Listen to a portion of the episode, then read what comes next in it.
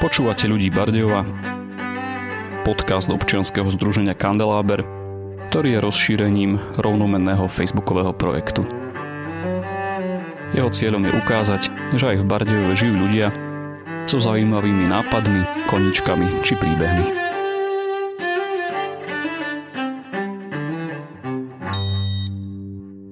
Vyštudoval učiteľstvo histórie a filozofie v Ružomberku, doktorát z filozofie získal na Karlovej univerzite Absolvoval študijné a výskumné pobyty v Českej republike, Británii a New Yorku. Vyučoval na dvoch českých vyšších odborných školách pedagogických, píše eseje, odborné články o vzdelávaní, pripravuje online kurzy zamerané na mediálnu a kultúrnu gramotnosť. Pochádza zo Sniny, no pristahoval sa do Bardeva, kde od jesene tohto roka rozbehol knižný klub inšpiratívnych diel. Jan Hreško. Jan, vítaj v našom podcaste. Ďakujem pekne, Jakub, za pozvanie. Ako si sa vlastne ocitol v našom meste? Našiel som si manželku, ktorá pochádza z Bardejova, respektíve z eh, pridahlej dedinky Mokroluch, takže som sa priženil, alebo ako by miestni povedali, stal som sa prístašom. Presne to mi napadlo, keď sme o tom hovorili, že slovo prístaž je veľmi také obľúbené, presne. Mm, si tu už vlastne dva roky zhruba. Ako vnímaš to naše mesto Bardejov a ľudí, spoločenstva, ktoré tu sú, ktoré si možno objavil? Som sa tešil do Bardejova, že sme sa pred dvomi rokmi presťahovali alebo rozhodli vrátiť z Prahy, z Českej republiky späť na východné Slovensko. A tešil som sa na historické mesto, že mám blízko k histórii, k kultúre, tak som vyslovene očakával, že budú tu ľudia, ktorí, ktorí sa venujú kultúre, majú záujem sa stretnúť, e, niečo zorganizovať a možno aj spoločne sa vzdelávať. Teším sa, že som ich tu našiel a postupne spoznávam ľudí, ktorí tvoria ten kultúrny život, e, komunitný život, ktorý je tu pomerne živý. Naozaj tu a tým pádom doplňujú také tie klasické kultúrne inštitúcie, ktoré sú tu už etablované a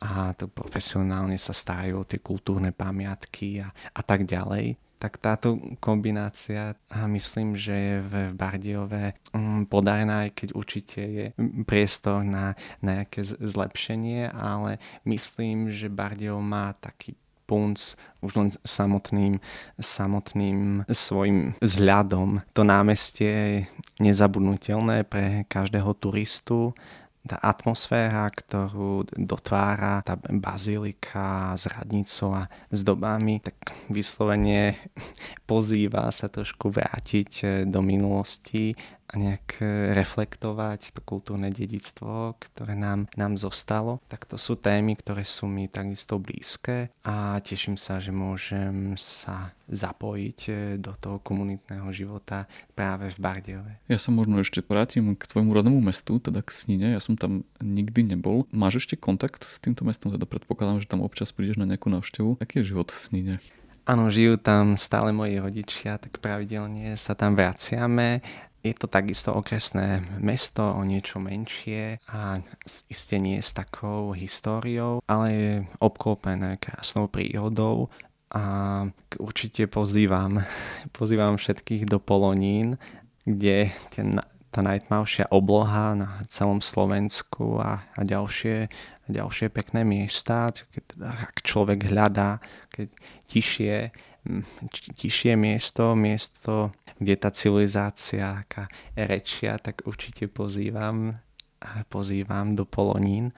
A jedno z takých posledných miest na Slovensku, možno ešte Moranská planina. A čo sa týka mesta Snina, tak e, mám na ňo dobré spomienky, pretože tam som vyrastal, tam som prežil gymnáziálne roky, kamarátstva a priateľstva zo strednej školy a školy, tak doteraz sa radi stretneme, podebatíme. Boli to pekné, pekné časy dospievania.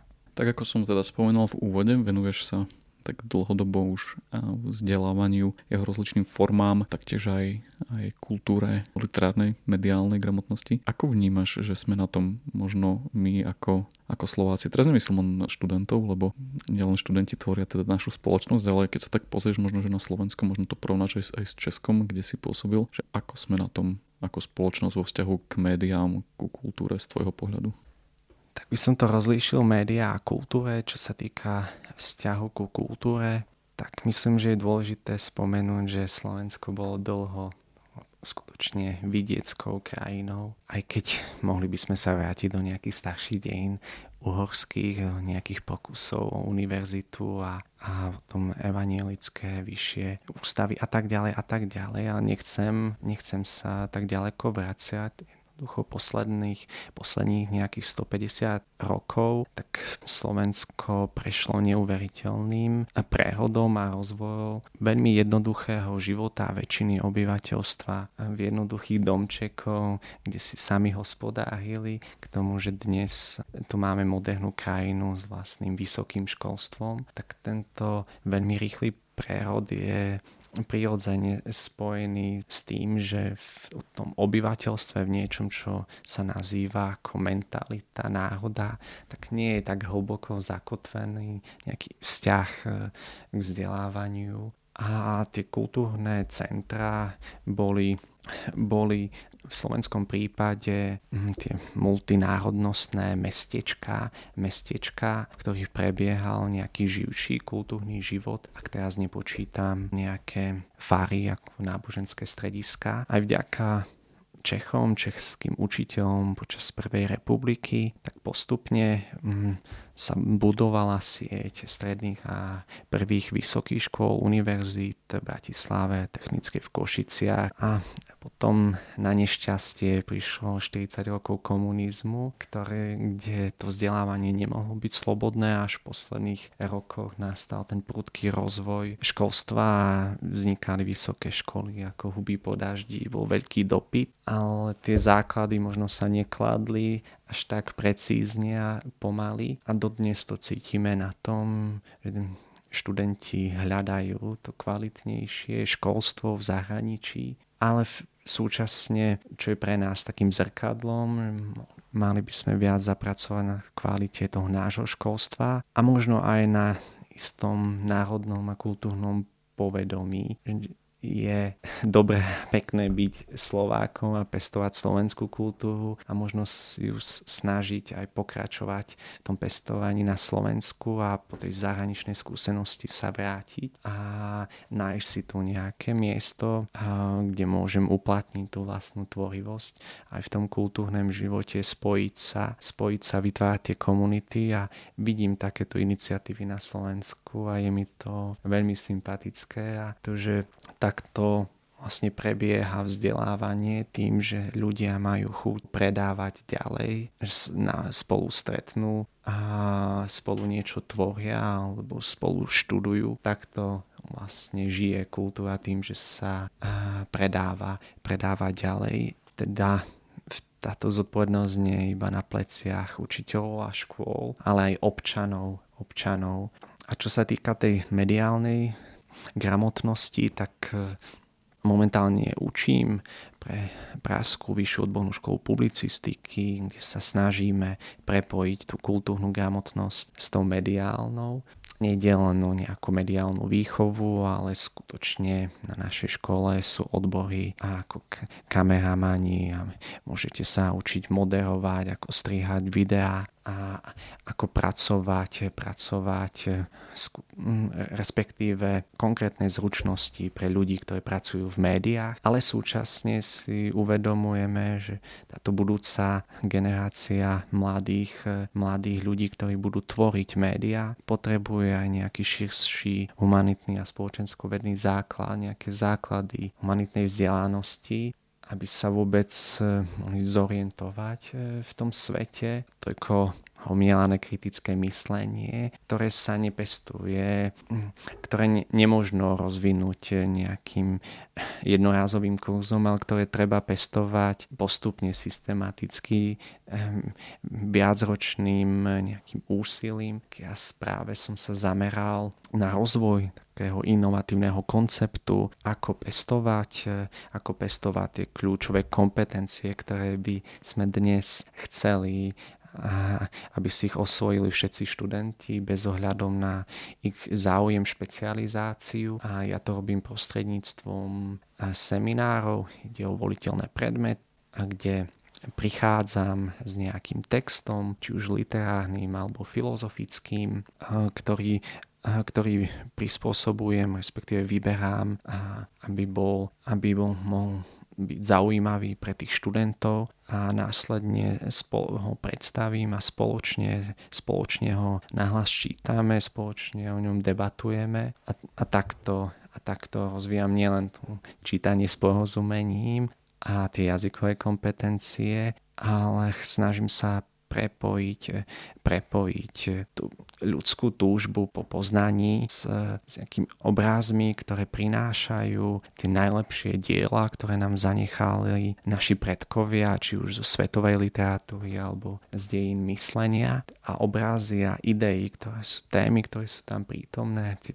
bytostné existenciálne otázky, skúsiť otvoriť a nechať tých študentov, nech si ich sami pomenujú a nech vedú dialog s tými najväčšími mysliteľmi, najlepšími myslami, ktoré máme zachované a takto oživiť to kultúrne dedictvo v reálnom čase so študentmi s tým, že nechať ich, nech sformulujú tie vlastné otázky, pomôcť im v tom a možno aj takýmto spôsobom im predať, predať to kultúrne dedictvo tým, že im ho predstavím, vyberiem, vyberiem z tej poličky z knižnice knihu, ktorej by sa ináč nedostali, o ktorej možno netušili alebo iba počuli jej názov niekde na, niekedy na strednej škole alebo videli v učebnici, ale možno by nenabrali odvahu ju vybrať zo šuflíka alebo z, knižnic, z knižničnej poličky a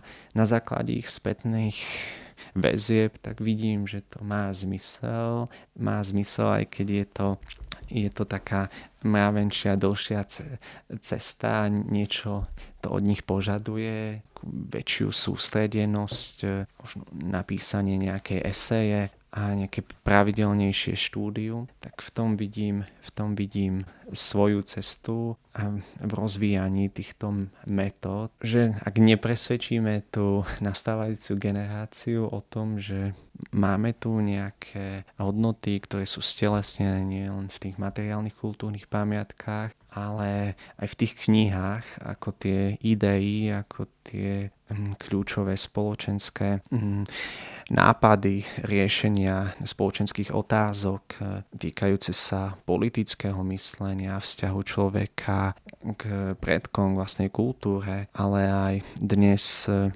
toľko diskutované témy, ako je vzťah človeka k prírode.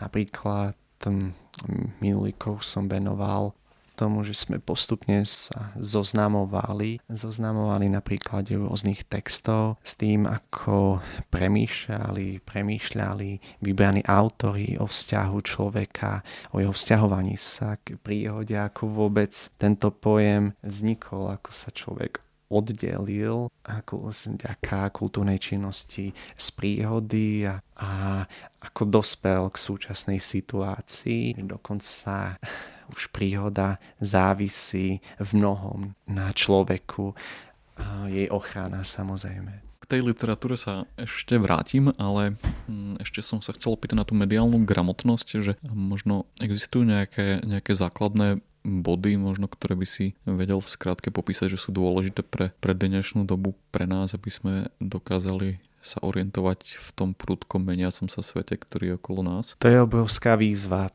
pretože kedy si ľudia si vystačili s tým, čo sa naučili doma v rodine, mm, čo počuli mm, v nejakých rozprávaniach, mm, čo odkúkali tým, že napodobovali svojich rodičov, tým, že sa naučili nejakú zručnosť, remeslo alebo ako pestovať stliny a chovať dobytok, tak to im stačilo pre ten život.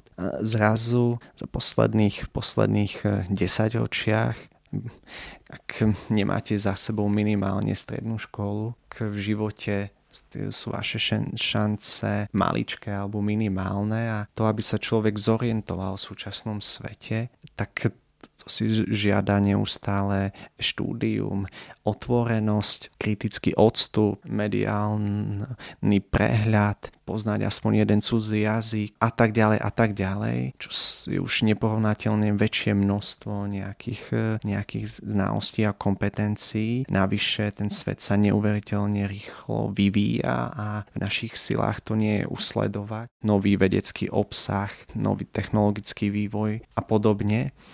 A teda sme odkázaní na sprostredkované správy, sme odkázaní na médiá, nemôžeme si vystačiť iba s vlastnou skúsenosťou a s tým, čo sme sa naučali, naučili pardon, a obkúkali doma. A tým pádom z toho plinie to úskalie, že sme odkázaní na to veriť ľuďom, ktorí nám pripravujú ten obsah. Tým, že ľudský čas je obmedzený a prirodzene naše návyky smerujú k tomu, že si navykneme na nejaké vybrané médium, ktoré nám prináša to spravodajstvo, či je to televízia, alebo sú to noviny, alebo dnes ešte častejšie nejaké digitálne, digitálne médiá.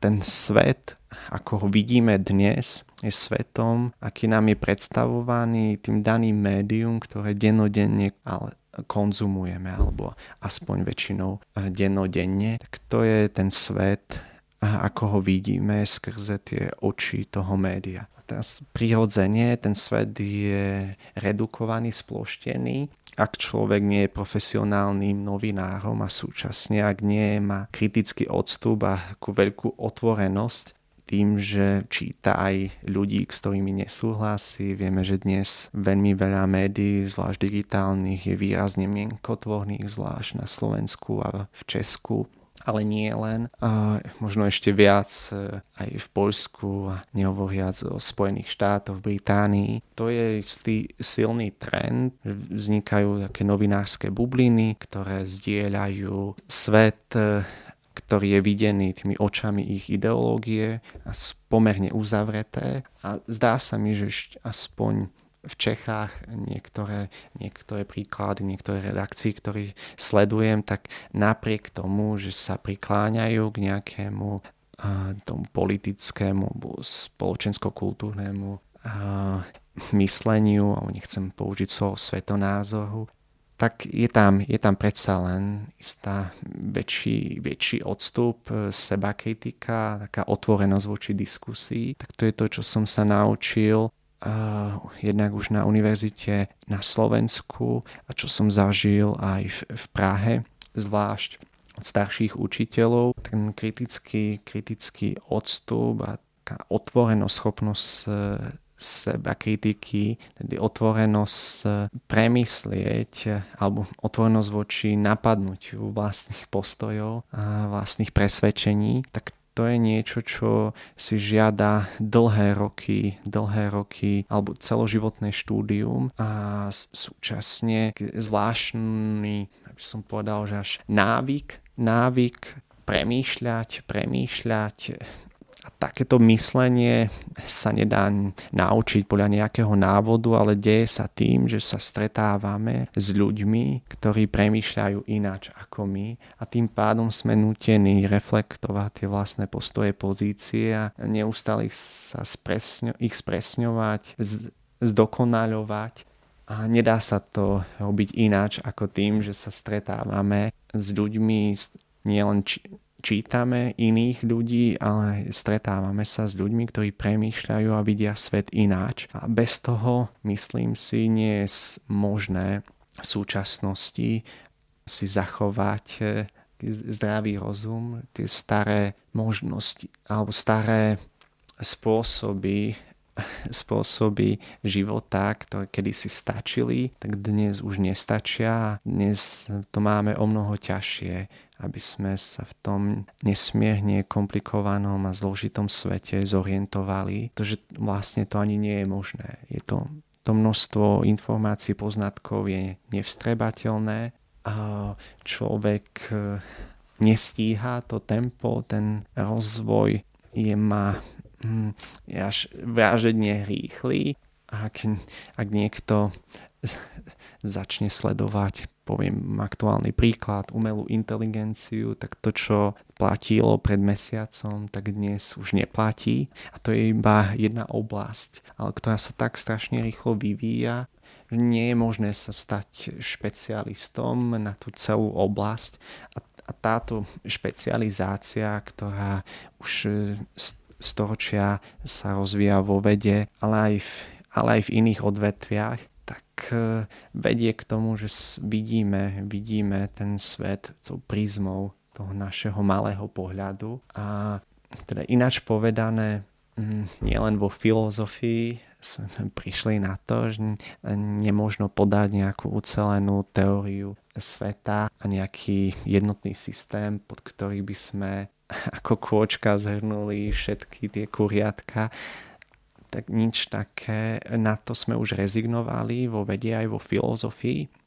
A súčasne dnes nie je možné vlastne pochopiť fungovanie sveta, celý ten ekonomický kolos, trh, ale aj tie politické, politické dianie vo svete. Jednoducho to presahuje možnosti človeka, ale aj celých tímov.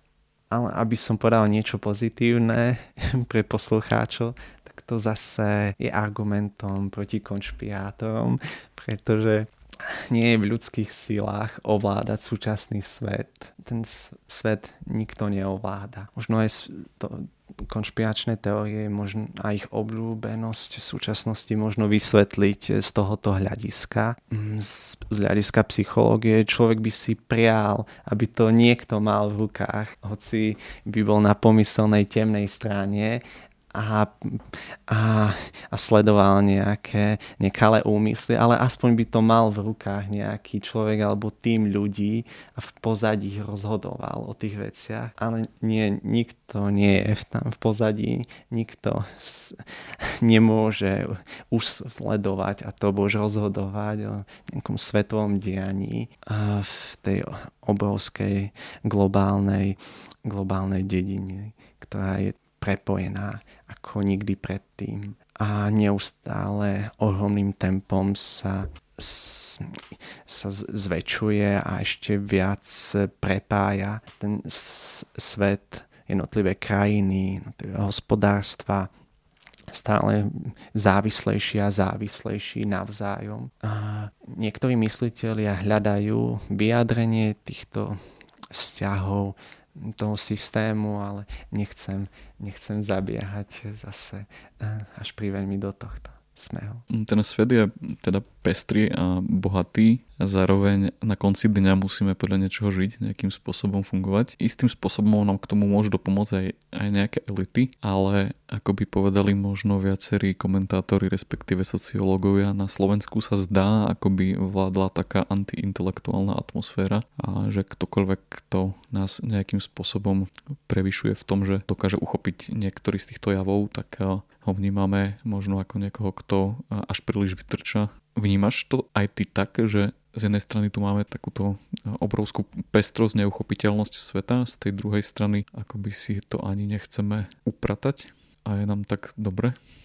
Áno aj nie. Áno v tom zmysle, že naozaj myslím, že to je dedictvo komunizmu. Je tu akási podozrievavosť, skepsa, voči ľuďom, ktorí, eh, ktorí sa možno viac vzdelávajú alebo slovne majú takýto prejav, tak je to trošku, trošku abnormálne, zvláštne, niekedy sa to nazývalo buržoáznymi nejakými tendenciami a niekedy to skutočne môže byť tak, že ten mešský človek, ktorý žije si v nejakej tej svojej bublinke, tá, tá pejoratívna kaviareň, tak naozaj, naozaj nechápe. Mm, to už je ten človek, ktorý žije napríklad v nejakej dedinke na východnom Slovensku, tak ten svet mm, denodenný má úplne iný ako človek, ktorý žije vo väčšom meste. Že to je prirodzené hľadisko. Ale ak by som sa vrátil k tým elitám, tak myslím, že súčasne Slovensko na Slovensku je veľký dopyt po tých elitách,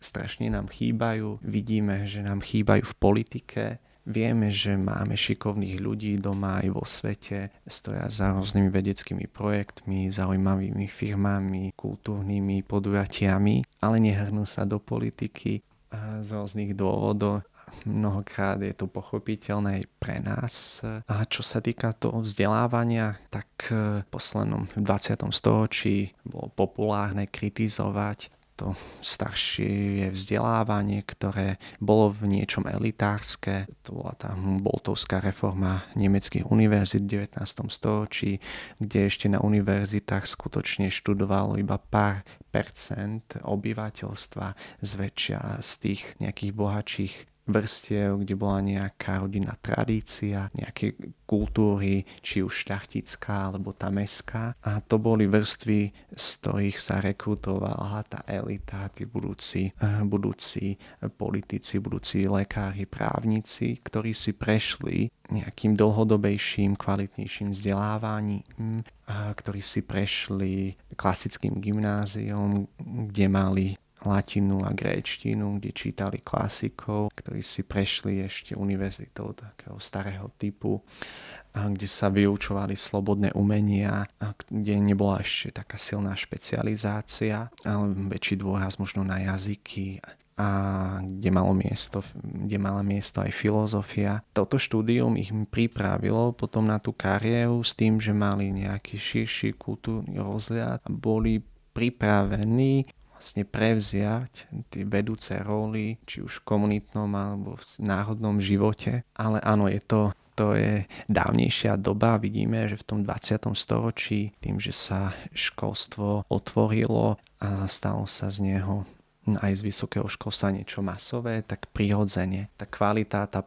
tie požiadavky na študentov museli ísť e, rapidne nižšie a súčasne s tým, ako exponenciálnym tempom narastalo to poznanie a tie objem poznatkov, tak e, to vedlo ešte k užším špecializáciám a vedci vlastne rezignovali, rezignovali na to klasické vzdelávanie. A v súčasnosti si kladiem znovu nielen ja, ale aj iný otázku, či a do akej miery je možné obnoviť niečo z toho, z toho klasického slobodného vzdelávania, či už na gymnáziách, stredných školách a potom na univerzitách, alebo inak, čo z toho tradičného vzdelávania by mohlo pomôcť, čo by mohlo inšpirovať aj súčasných študentov bez ohľadu na ich e, špecializáciu a o nejaké výsledné povolanie alebo kvalifikáciu, rozhodnutie o výbehu práce. Tedy konkrétne povedané, čím by si mal prejsť e, každý absolvent gymnázia, a ak sa chce hrdiť tým, že absolvoval gymnázium, v čom by mala spočívať tá gymnáziálnosť, to všeobecné vzdelanie, tak podľa môjho, uh, podľa môjho názoru alebo presvedčenia, tak mali by sme študentom už na stredných školách ponúknuť aspoň ako voliteľný predmet, aby mohli sa oboznámiť s tým najlepším, s tými najlepšími dielami a mysliteľmi, ktorých máme aspoň v našej tradícii a to je spôsob, ako vychovávať budúce elity tým, že sa stretnú s myslením géniov, kde narazia na tie vlastné limity, čo ich donúti si upratať tie vlastné myšlienky. Tým, že spravidelne pestujeme schopnosť reflektovať, reflektovať myšlienky, spísať to na papier, sformulovať vlastné otázky, tak to sú kompetencie, ktoré využijú kdekoľvek. Nech si vybehu akúkoľvek vysokú školu, univerzitu, alebo či budú pracovať v štátnej sfére, v korporáte, kdekoľvek, budú potrebovať jazykové kompetencie, budú sa mať lepšie, ak budú schopný, schopný aj nejakej kreativity. Ale k tej kreativite vedie dlhá cesta tým, že som schop, mám nejaký návyk, nejaký návyk, na základe ktorého môžem potom prejsť do niečoho tvorivejšieho. Či v príklade písania sa musím vypísať, aby som napísal dobrú báseň alebo nejakú kvalitnejšiu poviedku. To pracuje s, s, s kameňom, tak ten sochár sa potrebuje, potrebuje získať najprv tú remeselnú zručnosť, potom sa môže pustiť do nejakej kreatívnejšej práce a myslím, že to platí aj v iných oblastiach. V tomto myslím, že je nevyužitý potenciál. Keď máme 4 alebo dokonca 8 rokov nejakého študenta, ktorý je alebo bol možno na začiatku hladný po poznaní, tak úlohou školy je túto prirodzenú ľudskú vlastnosť, chuť poznávať a využiť a nie ju naopak, nie opa- naopak zabiť e, tým, že mm, tým, že ich na ich plecia mm, hodíme všetko to, na čo ľudstvo prišlo. A preto prirodzene to skončí pri bifľovaní a mimohovaní. Nie preto, že by sme nemali iné didaktické metódy, ale keď chceme študentom predstaviť všetky prírodné a spoločenské vedy, aké, aké sme vypestovali za posledných 200 rokov. A keď chceme predstaviť všetkých eh, mysliteľov na filozofii a, a spisovateľov na literatúre a, a tak ďalej by sme mohli pres, eh,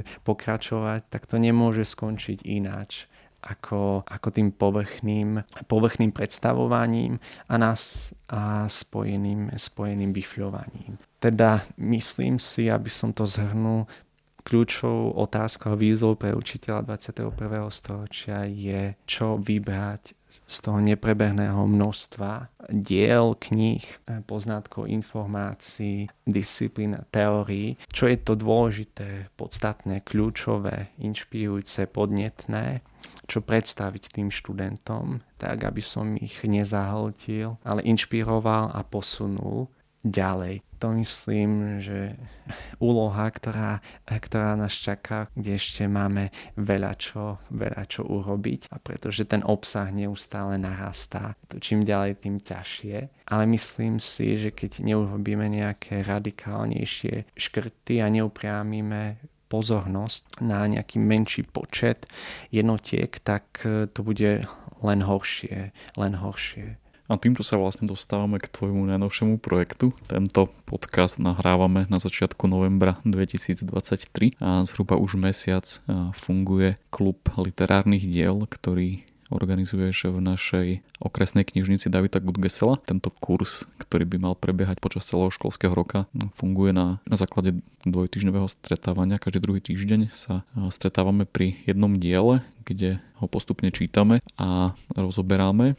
A začali sme teda Homerovou Iliadou. Prečo práve výber tejto knihy, tohto diela a v čom je možno kľúčové jednak pre našu kultúru západnú a dôležité aj pre súčasného čitateľa. Áno, už ma nebavilo byť iba online kurzy inšpiratívnych diel, tak som sa rozhodol ponúknuť aj bardiovskému publiku čitateľský klub, kde nebude iba literatúra, ale aj vytvárna interpretácia a iné diela. Keď som premýšľal, premýšľal ešte minulú zimu nad tým, do akého diela sa pustiť tohto, v tomto roku, tak som tak som si spomenul na Homerovú Iliadu, ktorá sa odohráva na pozadí tej trojskej vojny a ktorej hlavnou otázkou alebo hlavnou témou je hnev. Hnev Achila a jeho premeny a súčasne v pozadí je tam ešte otázka ako sa vysporiadať s ľudskou smrteľnosťou. Teda otázka, ktorú rieši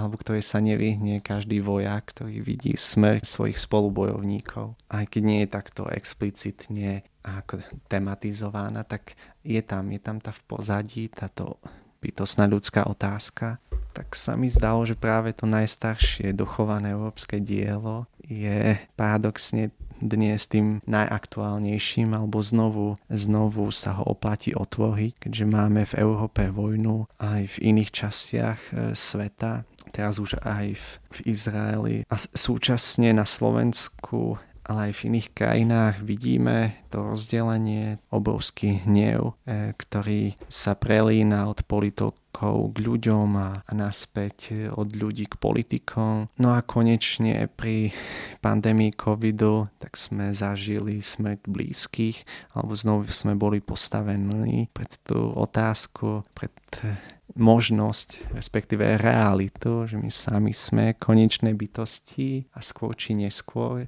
zomrieme a tieto otázky mi bežali hlavou, tak som pripravil pre svojich študentov a teraz už aj pre Bardievčanov. Vybal som toto dielo a ono to súvisí s tým, čo som rozprával predtým myslím si, že je, prečítať jedno klasické dielo ročne je splniteľná požiadavka pre každého a tak preto jedno dielo, a je to dielo, ktoré nie je obyčajné dielo, ale je to dielo, ktoré sa prekladá a číta 2700 rokov, to znamená, že niečo na ňom bude.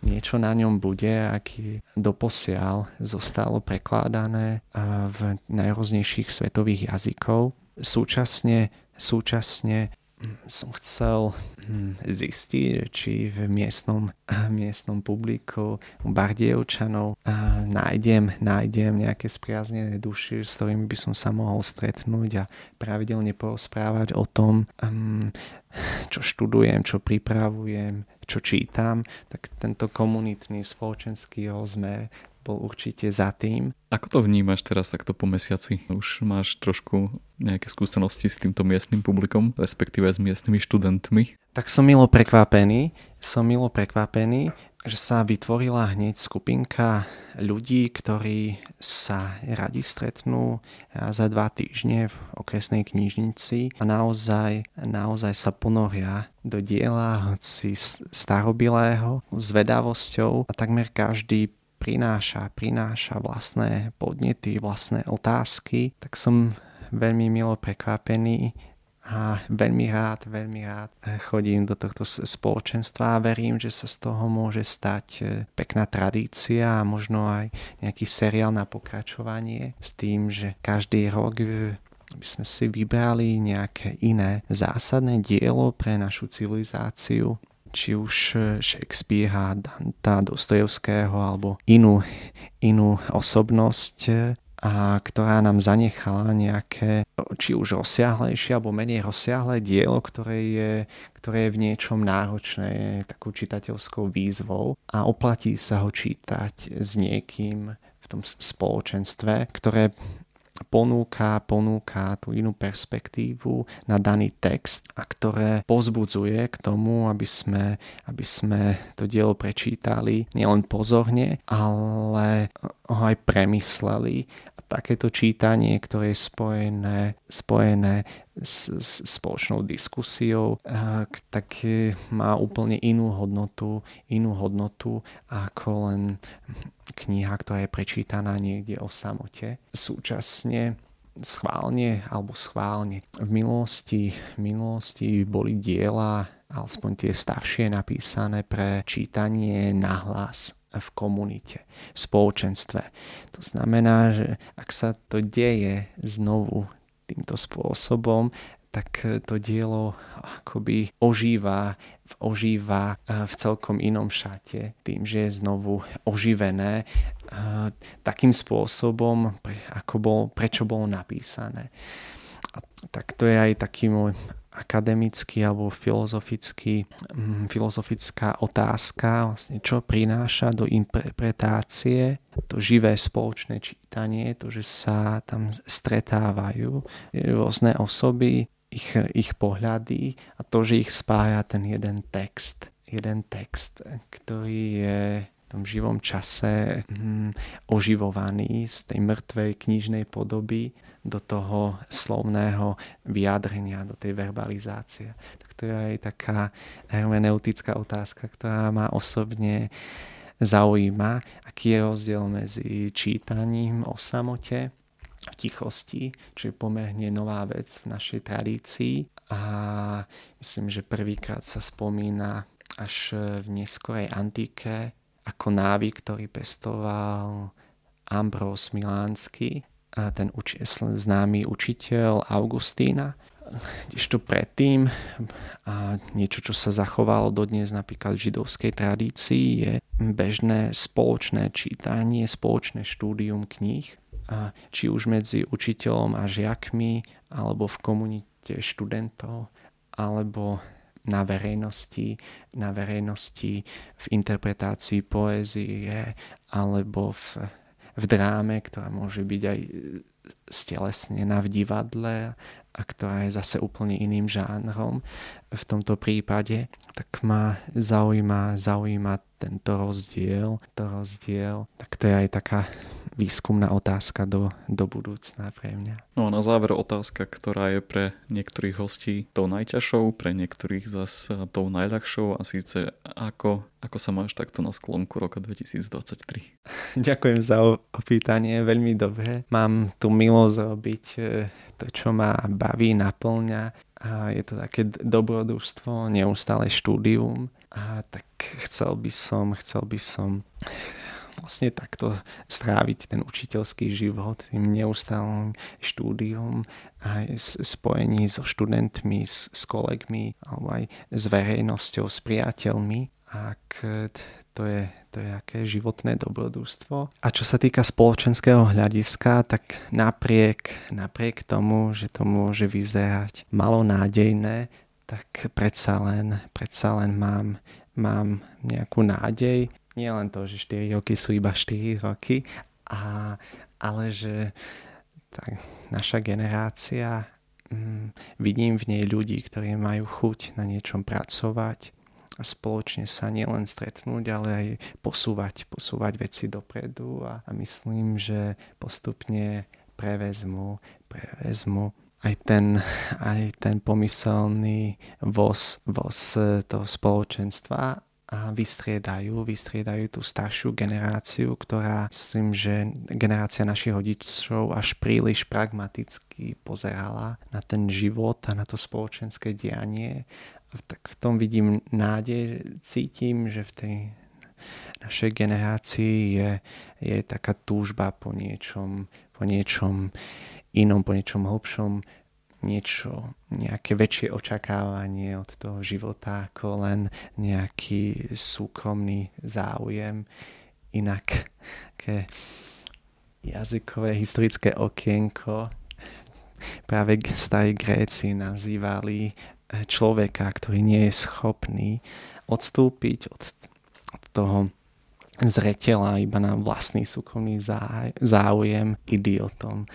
Teda idiot v pôvodnom znení, v pôvodnom znení je človek, ktorý sleduje iba vlastné súkromné záujmy. Tak eh, verím, že, verím, že takých uh, idiotov bude menej a menej v našej krajine aby som, mm, ale predsa len myslím, že budeme musieť osloviť aj tú novú mladšiu generáciu, aby sa pridali do podniku, podniku aby nielen, nielen že utiekli a neutiekli a vrátili sa, ale aby sme ich aj skutočne presvedčili, že má zmysel, má zmysel sa pustiť do nejakého občianského verejného života. A hoci sú ne, iné možnosti, ktoré sa zdajú perspektívnejšie alebo atraktívnejšie, má zmysel spolupracovať aj na niečom verejnom. Tak to je, myslím, že niečo, čo nás čaká, čaká do budúcna presvedčiť aj tú ďalšiu generáciu, aby nám s tým pomohli. Jan Hreško, ďakujem, že si prišiel. Ďakujem za poznanie. Toto bol podcast občianského združenia Kandeláber. Viac o nás nájdete na www.kandelaber.sk